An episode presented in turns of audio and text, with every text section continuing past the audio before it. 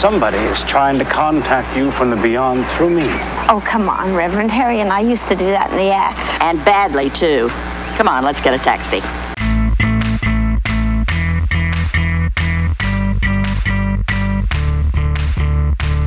Are you a phony? You can tell me I used to be in the business.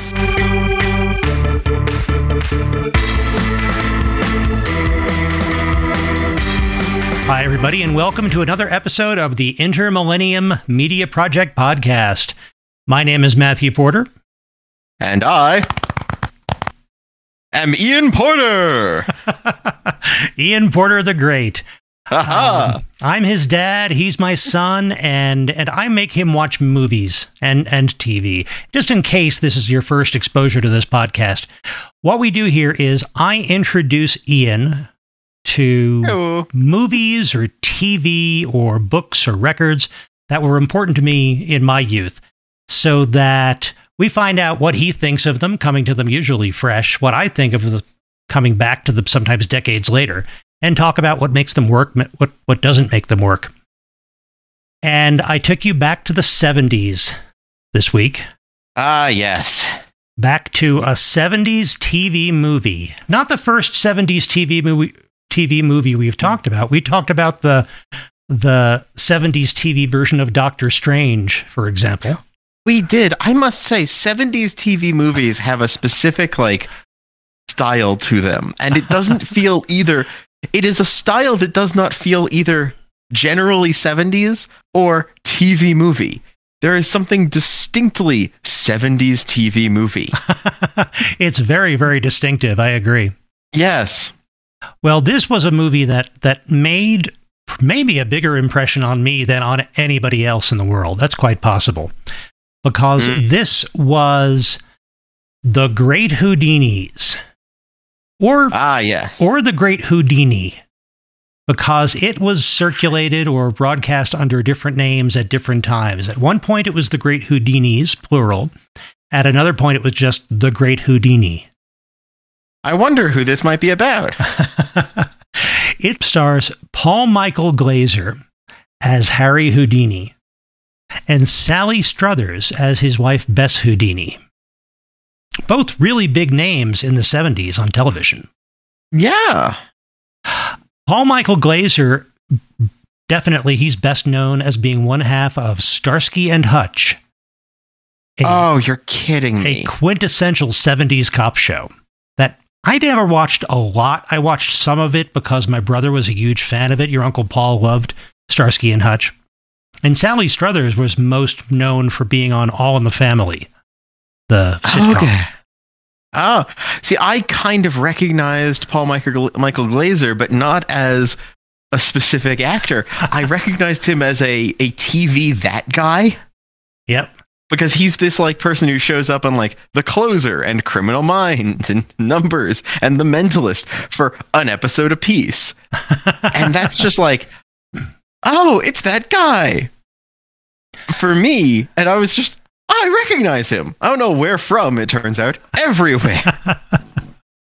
but he was recognizable, at least to me. Yeah, he is very distinctive. It's a distinctive look, but it's a very 70s look that most of the pictures you'll see of him. He is a man who can pull off the the the careful balance that is friendly smug. Other members of the cast include Ruth Gordon as Cecilia Weiss, uh, Houdini, Eric Weiss's mom. Uh, Vivian Vance as Minnie, the nurse, who Oh, is shoot. that's a character we're going to have to talk about quite a bit. Oh, absolutely. Adrienne Barbeau as Daisy White, another woman of interest in Houdini's life. But the reason Mhm. I'm going through the cast is I also have to mention, as Reverend Arthur Ford, Uh huh. it's Bill Bixby. The Bixby boys are back. Woo! Bill is back Bill with us. Bixby! Yep. Ah. We're going to talk about 70s TV. We're, we're often going to get a, another sighting of Bill Bixby. oh, Bill Bixby showing up everywhere when you. Sometimes when you do, and sometimes when you do not expect him. And doing a lot with a small role in this movie. Oh, absolutely. I, I don't think there is ever a role he has not given his all on. He's just a good actor and he's got Yeah. range. So he can do drama, he can do comedy. I just, Again, we could turn this into a Bill Bixby fan cast very easily. Ah, yeah. You look, look at the right playlist, and we have. So, oh, yeah. His his his portrayal of things is something that even modern Marvel is referencing. If you've watched uh, any of uh, She-Hulk, they make a lot of reference to to Bill Bixby's version. So like he everything he plays, he seems to have an impression. Nice. Well, this is a movie that it it had an impression on me partly because it came at me at the right time because I had been a fan of of magic for for quite a while when this came out in 1976. I, and I was like 10 years old, 9 years old.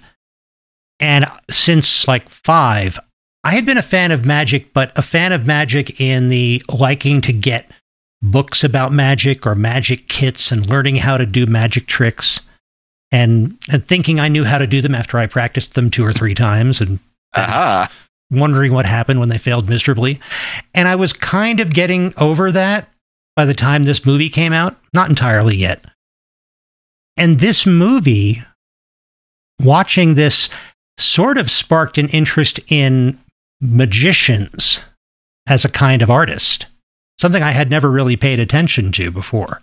The only magicians I knew were like the peak, the guy on the, the commercials for the TV Magic Limited company where I got so many of these magic sets. And this made me got me interested in Houdini, which got me interested in who came before Houdini and what was it like to be a performing magician uh, at these various points in history. And this this Oh. got me interested in a whole line of reading that I devoured for months, uh, the way some of these movies did. Hmm. It- it- I, I'm I'm kind of not surprised, but I'm also fascinated to see like this movie. I understand that it's a movie about Harry Houdini, but it feels less about being a magician than I expected in some ways. So I'm fascinated by the fact that this is something you consider connected to that because it almost feels disconnected to me. that is true. It didn't really tell you much about Harry Houdini as a magician. It skimmed over a lot of that. And uh, to the extent that it did, I don't think it told you very much uh, that was necessarily accurate. It really wasn't about the magic. It was you know, the life and loves of Harry Houdini.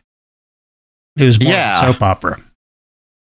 This is this is another one of these instan- instances where it's not about a band but it very much fits the band biopic formatting and there's a difference between band biopic and standard biopic and this is distinctly weirdly band like what with the touring show and the the rise and fall action and the the the through line centered on a specific act and things like that Yeah, it, it's much more of a Harry Houdini behind the magic than Yeah. a real biopic. But I, it's one of these. I don't think I've seen it since the late seventies, and yet I remember it so much as having an impact that I wanted you to at least see it, and I wanted the excuse to watch it again to see was this what I Mhm. remember it being, and I think the answer is pretty much. okay It's it's brief though. I Yeah. seem to remember this as being this long saga that like occupied an entire day to watch. And no, it's like a 90 a, minute TV movie. it's a 90 minute TV movie. I will admit, it has some pacing that I can understand would, in the mind, stretch like taffy into a Oh. longer thing. Because they pack so much plot into those 90 minutes and so much happens that you assume it must be taking longer. Let's go with that. Eh, there's some hard repetition yeah. that feels that feels like it's stretching for time at, at, at times in this. I think. Yeah. Yeah, and it is frustrating to some extent because it's it's mostly the story of Harry and Bess Houdini, which is why one of the titles was The Great Houdinis plural. Yeah, it, it's interesting because it start. It's a movie that starts out uh, at the end. He's already dead. Yes, it's bookended by a scene at his grave. Or almost bookended there, yeah. almost Like bookended. bookended there, but with an epilogue. He's not around to give a "Yep, that's me." You're probably wondering how I wound up in this situation monologue. Although the fact that he could or could not give that monologue is, I guess, part of the narrative. Yes, that's one of the reasons why they're there on like on the his day, the anniversary of his death or the the eve of the anniversary of his death. Uh, he died on Halloween. Was because he he he said that if anybody is going to be able to come back and bring a message from the other side, I will do it. And if you don't hear from me, that means it's impossible. That's essentially kind of the message that he left before he died. And it seemed like Bess was half expecting to get that message at some point. Yeah, But then they jump right into the beginning of their marriage and essentially the beginning of his career. Yeah, and and they do an interesting job with uh, something that that early bit feels very stage performancy, and I mean that just in terms of the way they shoot a small house and this introduction of these two as a couple and everything else. It's very stage play like. As it Yeah. sets up who these characters are. They each get their little moment, their little discussion where their little moment where they can talk and you can hear how they are and kind of they get to present the character of who they are to the audience. And we get that both in Minnie kind of acting as a audience surrogate narrator for the things in the future. And you get Paul Michael Glaser's getting to portray Houdini and give you a clear idea of who Houdini is in at least in this depiction of him. Sally Struthers gets that that very nice long discussion, kind of presenting herself to Houdini's mother, so that we understand Bess at the time. Everyone gets kind of their opening presentation moment. Yeah, they it really would. This screenplay would work as a stage play in many ways in that you've got Mhm. these very contained scenes, you've got some transitions that could even happen, you know, downstage in front of the curtain while they change the set behind you. It's very segmented in that way. And yeah, at the very beginning, they they not only set up the characters, but they also set up these relationships. And they make it very clear that at the beginning, this is a story, essentially it's a, a, a triangle of affection story where the three people are Houdini, Houdini's wife Bess, and Houdini's mother, who dotes on him and is demanding of him and demands a lot of affection, and for on whom he also dotes and showers a lot of affection and is very, very close. And there's this like lifelong competition between who is prominent in his life, his wife or his mother. And that's not inconsistent with other things I've read in Houdini biographies, but they they have of course emphasized it for the soap opera angle when it comes to a movie like this. Yeah, that's where I said that there's bits where they really over repeat and over hype. They are super soap operaing this with these these kind of clash moment clashing moments between Bess Houdini and Houdini's mother. Just this this constant back and forth. There's these stories of their career coming and going, and it's all punctuated by these these moments where they will come in conflict once again. In some ways, this version of Harry Houdini is a is a character. He is also a constant MacGuffin.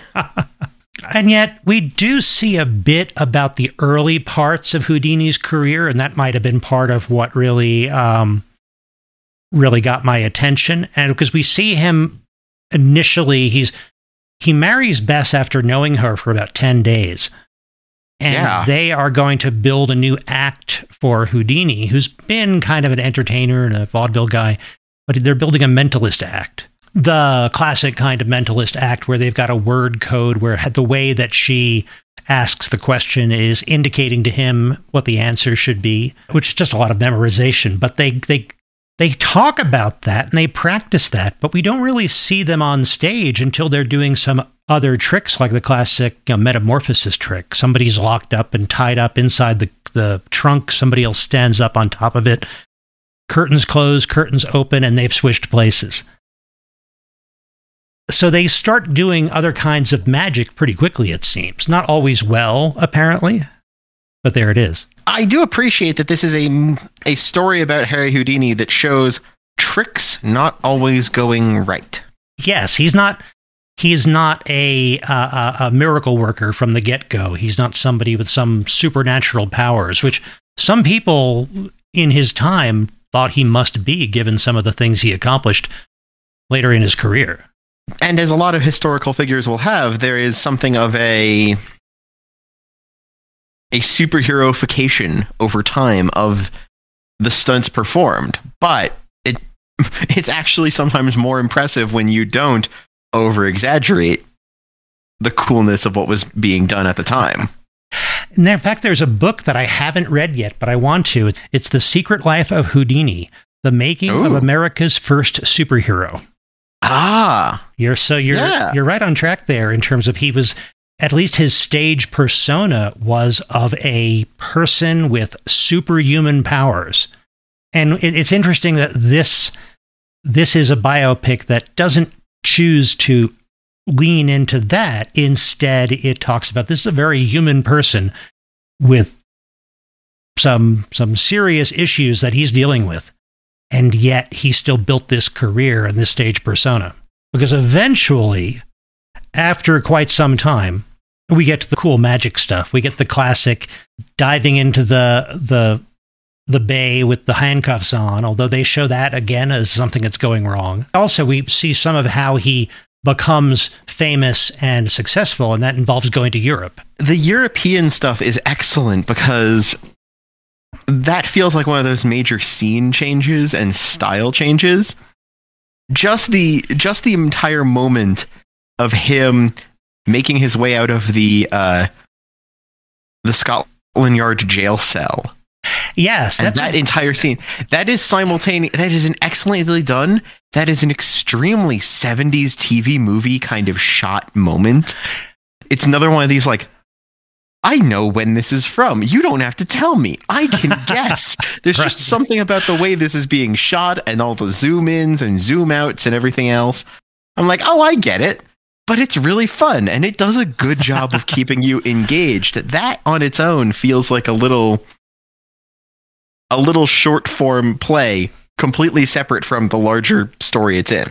that's one of my my favorite sequences because that is a a well documented uh, incident in early in Houdini's career, and yet I don't think that the way it came about and everything else was anything like is shown in this movie, where he essentially is harassing a.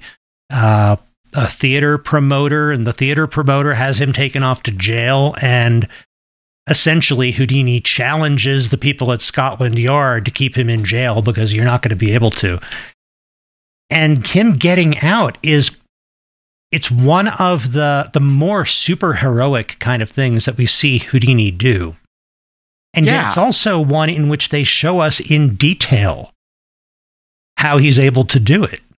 Yes, there is something this is instead of instead of putting us in the audience surprised and amazed and bewildered at how they show the meticulous skill it took to do so. Right. It is it is shown with a love of the the craft of being the performer instead of purely a love for the performance. And that's that's part of what makes that an excellent moment because it puts you in the mind of Houdini in that moment. It puts you in his situation and you connect better with the character because of that. Right. It's the first moment we get where where we see that it's not just something he's good at. It's not just something he is he wants to do and he's trying to do and is not very good at. It's something that he has clearly trained at more than anybody else, which is really the secret of any magic. You just you practice this more than anybody thinks you might have. And we see him, you know, we've got we we've already seen the trick where Bess passes him a handcuff key with a kiss. But then we also see him regurgitate some lock picks that he half swallowed. But then he's got to reach out of the jail cell with his feet in order to reach the lock and pick the lock with his toes. And it's, yeah, I don't know if that's how he did this, but it's a great scene because it's it's amazing and yet it still has a little edge of believability. Exactly. It's eh, there's there's something about setting it up like that. and the fact that they end it with um uh with him having unlocked the cells of all the other prisoners who were there and saying, Do you have a drink for my friends here when he shows up at the, the warden's office? Yeah. is uh is just part of how why it's so It funny. also has another very good instance of um, surprisingly well positioned desk objects. Oh yes. Because in order to make sure he had nothing on his person, he was locked in the jail cell naked. Yes. And so they do a lot of fun, always positioning things so that you can't ever see anything. and so when the, like the, when the shot slides sideways to see him coming through the door, there's things right at the right level on the desk just to cover up. It's like, oh hey, nice camera work. And that acknowledges two things. On the one hand, you're making a TV movie in 1976. You know, you're not going to go too far wrong with a couple of scenes of a, a, a naked or partially naked uh, Paul Michael Glaser. yeah, But also, you look at some of the the publicity photos from Houdini's career, where he's essentially naked and bound in chains, and, and there there's definitely was definitely something erotic about the way Houdini promoted his act and promoted his skills. There's no denying that, and they they at least acknowledge that in scenes like this in the movie. Oh yeah. Yeah. If you if you look at the poster for this movie, it is actually Paul Michael Glaser recreating a shot of Harry Houdini, where he is you know, bound in chains and shackles, naked, Right. co- like the the chains and covering, but and this is staring at the camera. That is that is pulled straight from Houdini's promotional artwork. So they are they're ve- being very true to the way Houdini presented himself. Yeah. Now that means that you've got to go into this thinking you do it what you would with any biopic, which is is this a presentation of the real person or a presentation of the presentation of the real person? And I think this is much more the second, Mm-hmm. but that is effective here. Right, right, and it's. Uh, and I think there are other aspects of Houdini's career that are sometimes glossed over, and and this movie doesn't really get into because um, in addition to the erotic elements, there were definitely political elements to Houdini's career. You know, a Hungarian Oh yeah. Jew expatriate declaring that he defies I defy the jails of the world to hold me. That's a political statement in the early 20th century. That is very much so. And they also, in Paul Michael Glaser's performance here, they depict him as more of just a a New York Jewish man, as opposed to he does as somebody with a thick Hungarian accent and the like.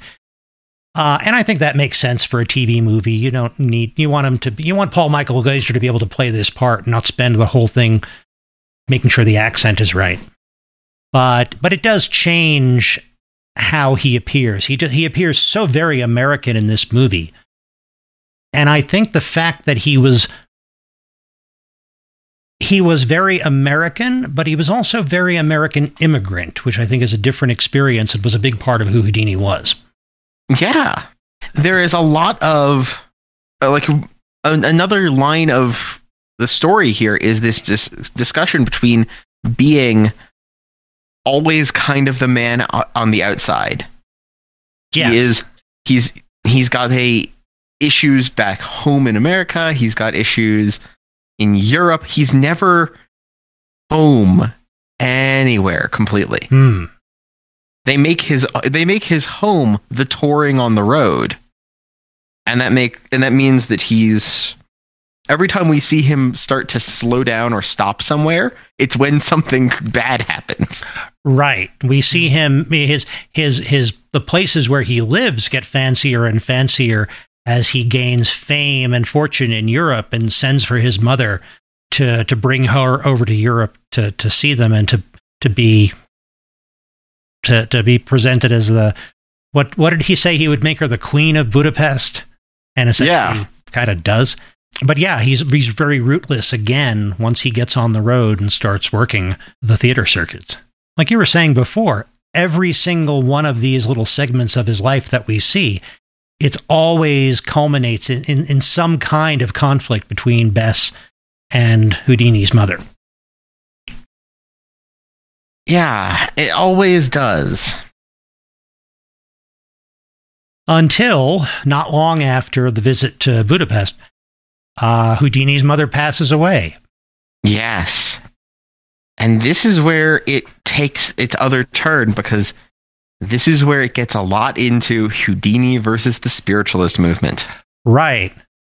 And and and it also it's showing you Houdini kind of collapsing emotionally Mm-hmm. with his mother having passed away. And I I have to say, it reminded me a bit of the uh, the Robert E. Howard biopic we watched a few weeks ago for Patreon, um, The Whole Wide World, another uh, artist who has this such a close relationship with his mother that the end of her life puts his in jeopardy Yes.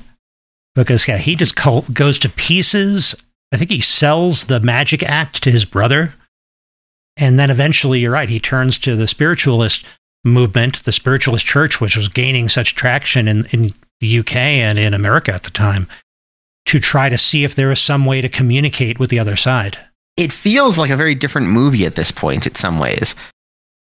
Because we're having such a, a large shift and large change, they they start to to show the world moving on without him and And and even Bess, you know, leaves.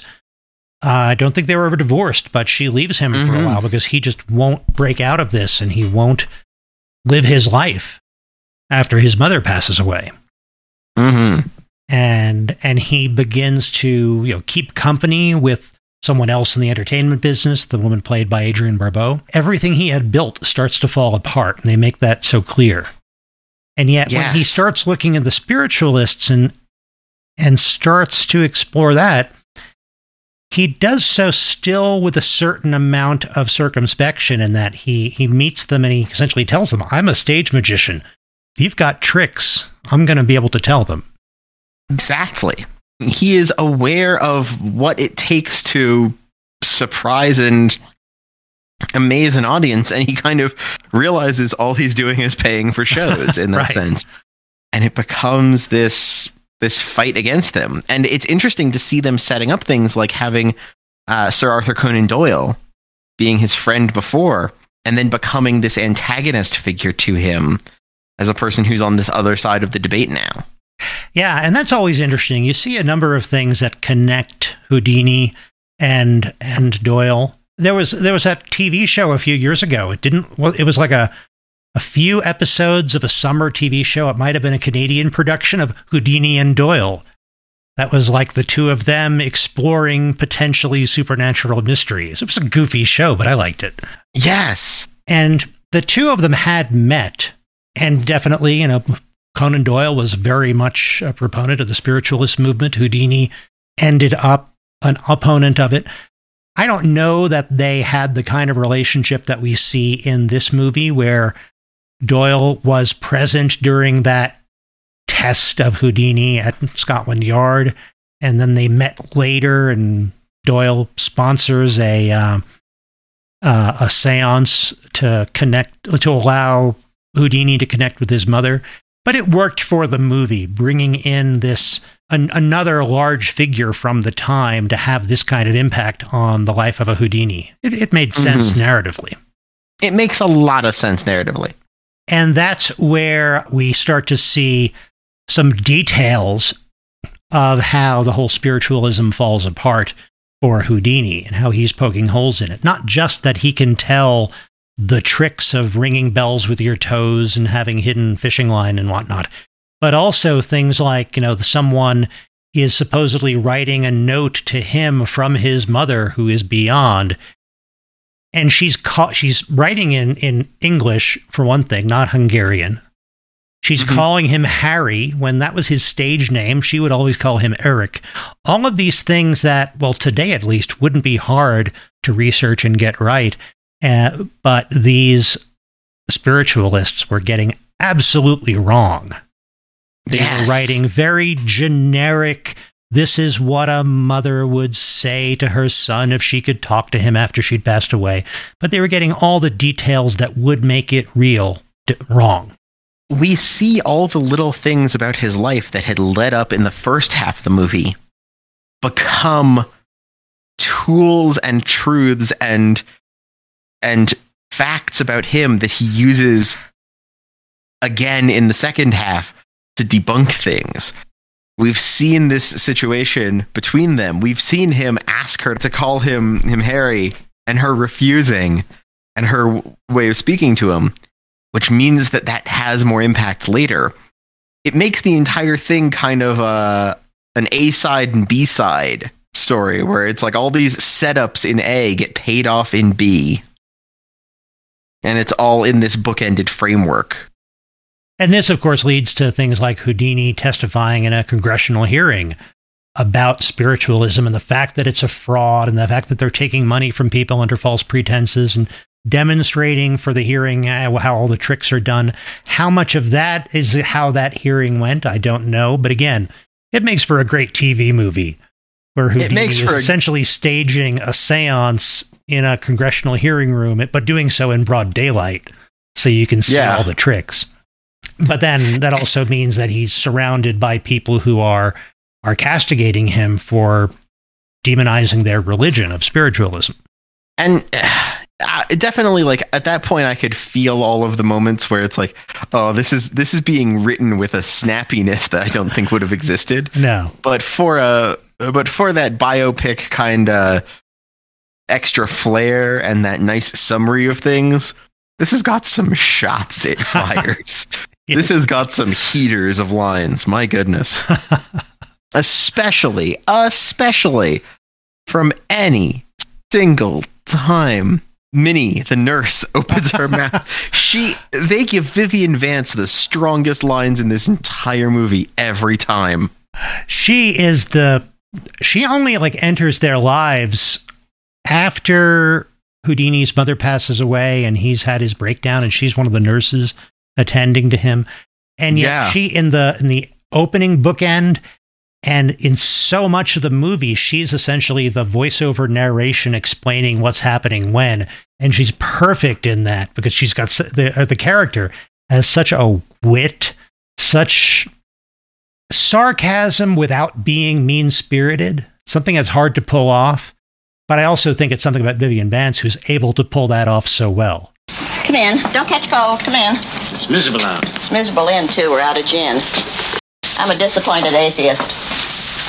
I don't believe in sin, and I'm not getting any. She's got that she's got this friendly, oh, you know what it's like to put up with these kind of artistic types, don't you? Come along with me. I got a story for you. Kind of like just immediately, you're my friend. I can talk to you like this. Look at these guys. kind of styling. I Yeah. love it. And if you could believe what happens next, here you go. Exactly. and eventually when he has and i think it's before the hearing in fact when houdini has stopped believing any of these spiritualists. He started to get himself on back on track. He goes back into show business and he and bess get back together. And he has kind of a second wave in, in his career but eventually something that was his his death comes about because of something that was telegraphed earlier in the uh, in the movie, Yes. which is that in addition to all the skills that he had trained in, he was in amazing physical condition and had some amazing physical capabilities. And some of them are are made more of in other Houdini biographies, and they're just mentioned briefly in this. For example, the fact that he was able to like dislocate his shoulders to get out of straitjackets things like that. We see a little bit of that when he's getting out of handcuffs at one point, Oh yeah. but but there's also the fact that he was just in, an extremely good physical condition. And Mhm. you know, if he tightened his his abdominal muscles, he could take a punch in the stomach from the strongest person you could find and it wouldn't faze him. but they, they take a shortened version of the situation where someone you know kind of challenged him to that and didn't let him take the time to be ready and actually did damage and it caused internal bleeding that killed him Yeah, it burst his appendix, so he died several days later due to that the infection. yeah So man, that's um it's like somebody from a from a newspaper brought along some boxer to see if this challenge is still out. And when Houdini said, Oh yeah, sure, the challenge is still there, bam. There's the punch. Yeah. Again, Yeah. whether that's exactly how it worked, I don't know, but that's actually fairly close to some of the things I read.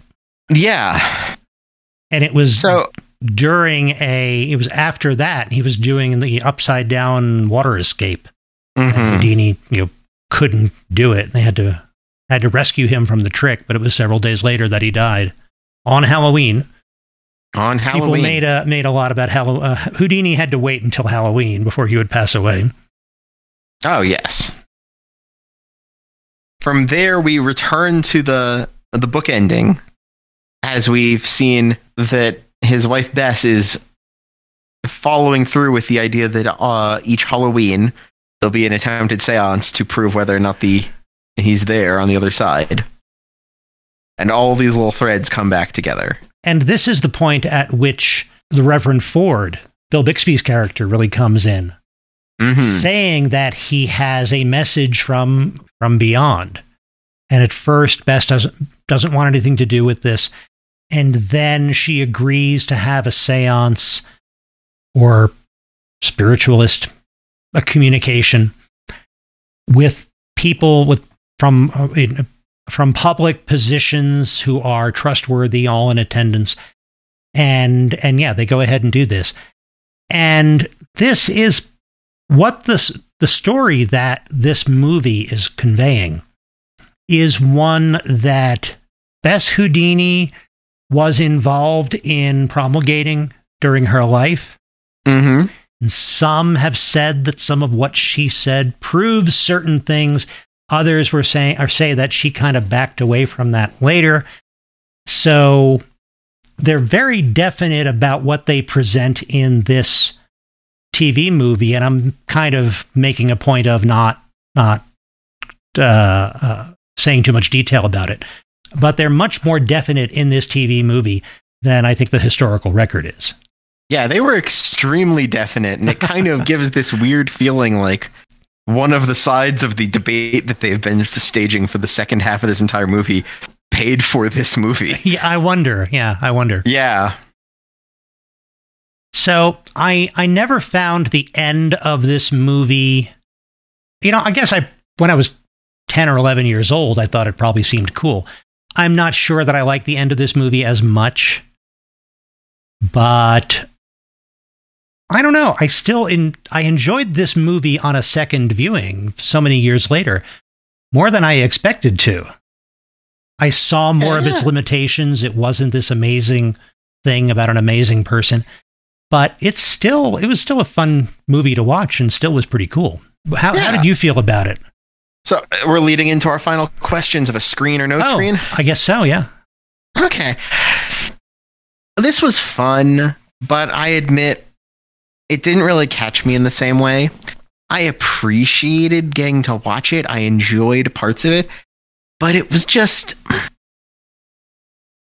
it was a little slow at points. It was a little awkward at other points and I it, got me interested in looking into more of his of Houdini's life, but I don't feel like it itself was a story of his life that I want to take on its own alone. It's like this might be part of a larger review, but it's not the be all and all dis- depiction in my opinion now. And so I'm not really in a screen it mode. It's a it's a it's a it's a not screen for me. But I don't know if that means there's a better one out there, but yeah. Yeah. I, even though I said that I enjoyed coming back to it, I would say no screen to this as well.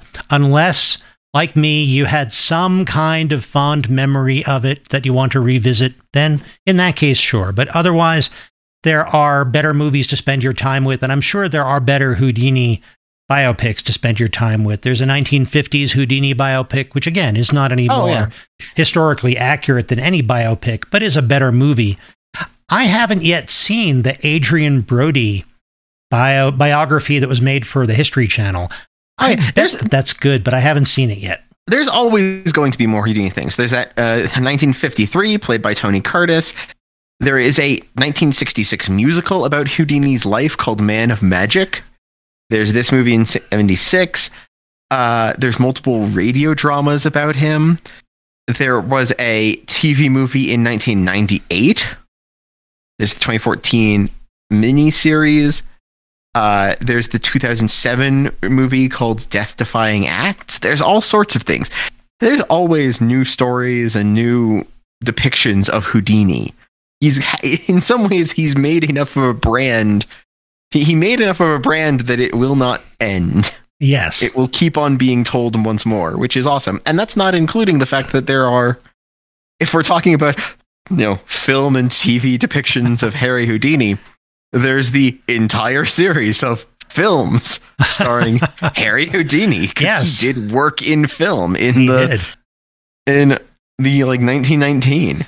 It's Yeah. like, oh wait, there's, there, and plenty of those are just like available via Wikimedia now because they are well into the public domain. So Yeah, I'd say you'd be better off spending your time with those, or even finding that TV show, uh, Houdini and Doyle, yeah, because it's fun to watch. You can go into it knowing there's nothing about this that is real. They've just taken these characters out of history and turned them into what they need for a TV show, and it, it's and it's enjoyable. So yeah, I wouldn't Yeah. recommend this TV movie to anybody really. Now that I've subjected you to it. exactly. Oh. I I, pre- I appreciate being subjected to it though, Dad. I enjoyed it. Speaking of other things that Houdini was involved in, something that's a tie back to some previous podcasts is Houdini's collaboration with H.P. Lovecraft. Ah, yes. You aware of that one? I knew that they did, but I didn't know what. It's a story that was at various points. It was called um, "Under the Pyramids," uh, "Imprisoned with the Pharaohs," or "Entombed with the Pharaohs." And it Oh, was goodness. a collaboration with Houdini. It was essentially ghostwritten by Lovecraft, but it was the the narrator was Harry Houdini, and it was from 1924. It was 24, yeah, and it was that you know Houdini was being tested by people who insisted that he be chained up and left overnight in the pyramid in Giza. And Houdini, in getting out, experiences these strange supernatural phenomena. Oh goodness. So it's a great way to kind of promote the whole supernatural superhero aura that Houdini was developing. So sounds like it's a no screen from both of us. So yeah. I don't know how we would take this, but there there is also the revive reboot or rest in peace. I don't know what a revival would be like, unless it was young Houdini made in the style of a 70s uh, TV movie. Uh, Now I'm picturing it from the producers of Young Sheldon. no. Ah. no, I don't think that's going to work. don't think that's going to work. But honestly, like, I think that the answer is there's always going to be more Houdini biopics, as we were saying. There's always going to be more stories of his tale. I, I also definitely think that, like, it's interesting to say this. There's a lot of historical figures who are becoming popular to call back and use in your own stories now. There are people who love using Thomas Edison and Nikola Tesla and these sort of people as characters Yep. and put them in wild situations. I think Harry Houdini is not a very well tapped well for that. Yeah. He is this right kind of person with enough of a historical shadow that if you're looking for someone to throw an odd story at, just like that, you know, Houdini and Doyle series you're referencing, you can have some fun with him being the guy who's who's who we know from history who interacts with your main characters in whatever's going on. I'm like, side note, tap that well. There's a lot of fun to be had. He's an interesting enough guy historically that he's an interest he becomes an interesting shorthand and reference to pull into the greater world. Yeah, there is a lot of interesting things you could do with that, especially if you rely mostly on his his real physical skills Oh yeah. and don't try to go into the supernatural stuff that people made up about him. That could be that. eh, There's a lot you could do with that character. I'm sure there are books out there that have done so. Uh, but as you say, there's that's a pretty deep well you could tap. I want to see the story that has like Harry Houdini is the is the only man in the in, in Europe right now during his tour who could break into a place and steal the secret document. it's like, oh, that's pretty good. I'm like, oh yeah, like give me that. Who knows? Yep. Uh, I want to see a story involving Lovecraft and Houdini, but it would have to be a um, it would have to be a Scooby Doo kind of story, where in the end it turned out the apparently supernatural stuff had a rational explanation. Now let's see who's under this rubber mask. Sir Arthur Conan Doyle. Rubber Rudini. That's a strange Providence accent for uh, Lovecraft. yeah, oh, no. yeah, so I guess you know we're we're happy to see reboots in the form of other Houdini biopics, but this one can can stay as it is. Yeah. Well, So, it was fun to revisit, but Yeah. I'm going to think of something else to show you uh, for a couple of weeks from now when we'll be back with another IMMP podcast. I, I'm always happy to be dunked back into the milk tank of uh, 70s TV movies every once in a while. So, That's great. ah, yeah. In the meantime, uh, where can they find you online, Dad? Uh, go to bymatthewporter.lol.omg and you'll find links to my website and my Mastodon and YouTube and anything else I'm doing. Uh, Ian, where can people find you? I can be found at itemcrafting.com as Item Crafting live on Twitch and Item Crafting on YouTube. And you can find the podcast at immproject.com and you'll find there links to all of our previous episodes, a link to our shop if you like coffee mugs and t-shirts and things, a link to our Discord if you'd like to chat with us there, a link to our Patreon where you can support the show and also get bonus audio content. But mostly just thank you very much for downloading this episode. Thank you very much for watching. Tell your friends if you enjoyed it. And we hope you'll uh, be back with us in a couple of weeks for more tales of media from the 20th century. And in the meantime, that sign make gotta get rid of these cuffs. Go find something new to watch.